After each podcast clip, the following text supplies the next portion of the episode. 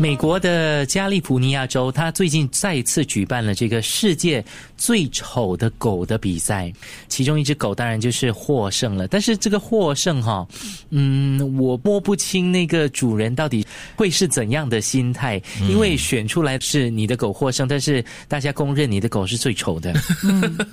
他会去参加，肯定也就是已经做好了心理上情的人准备眼了里吧？出西施。对呀、他喜欢那只狗的话，他大概不会觉得它丑。嗯只不过呢，就是在一般人的这个比较之下，一般人的眼光之下，嗯嗯，丑应该是长得奇特，是吗？是。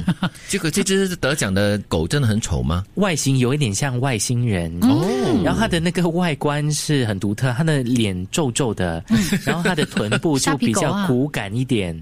哎，也不是沙皮狗啊，是沙皮狗吗？倒没有写是什么样子的狗，嗯但是就是让我想不通的是，为什么会有人要办最丑的东西的比赛呢？嗯像是之前有那种年度最不好的电影的那种颁奖典礼也是，嗯嗯那个不一样。我觉得搬那种电影的话呢，他就是在网上哈、他就是要嘲笑这些，就在开他们的玩笑。对但是这个的 ugliest dog 呢，其实它就是一个让人家觉得很有趣的，嗯因为它就跟平常你想象中的可爱小狗对，长得不同。所以可能每个人的审美眼光真的是不一样的。对很多人来说，哎，这只真的是很丑，但是但是你得奖的可能是很意外的，就是哎、其实没有那么丑啊，嗯带点幽默说它是最丑的狗这样子。对对对，诶，这样子才能够吸睛嘛。就好像我们昨天谈的这个，就是最差的这个服务的一些餐馆，嗯就是有一种噱头在那边，就会才会吸引人呐、对哦，真的是蛮丑的， 现在看思远刚给我们看那个照是 真的片，狗嘛，有点像猫哎，也他是。觉得它的那个它这个品种比较特别。颜色，然后毛发的生长就比较特别啦。嗯，但是我是觉得，可能主办这个比赛的另外一个意义，就是要让人家觉得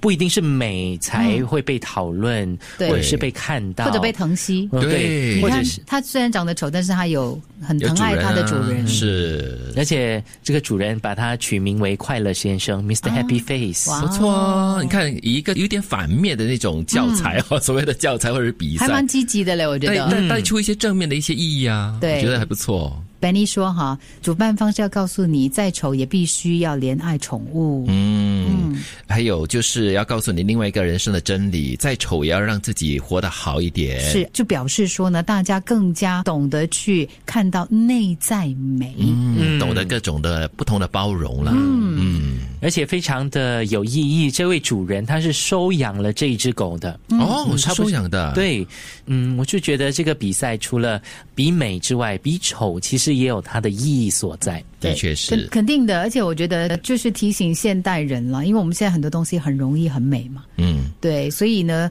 最好就是大家可以从不同的角度来欣赏，因为每个人都不一样。对，接受不一样种类的狗，对也不一定得要买，或者是养，或者是收养很美的狗。而且也可以颠覆某一种对美的标准的一种评对审。对，不只是对宠物，我想对人更应该这对啊，样。尤其是很多人就是说，哎，女人一定要长得瘦啊，那个腰围有多少啊，胸围啊，高度啊，各方面是怎么样的、才算是美，并不一定哦。对，我就想到最近的那个美国节目啊，他们选秀比赛有那种模特儿，他是有那个 albino 啊，就是他脸上是有白斑的，哦哦哦而且他化妆的时候，他故意跟那个化妆师说：“你不要把我的白斑遮掉，我就是要自然呈现我的白斑。”后来这个比赛之后，这位模特儿，我看他在好多的一些时尚品牌，他们都选他。嗯，真我万岁。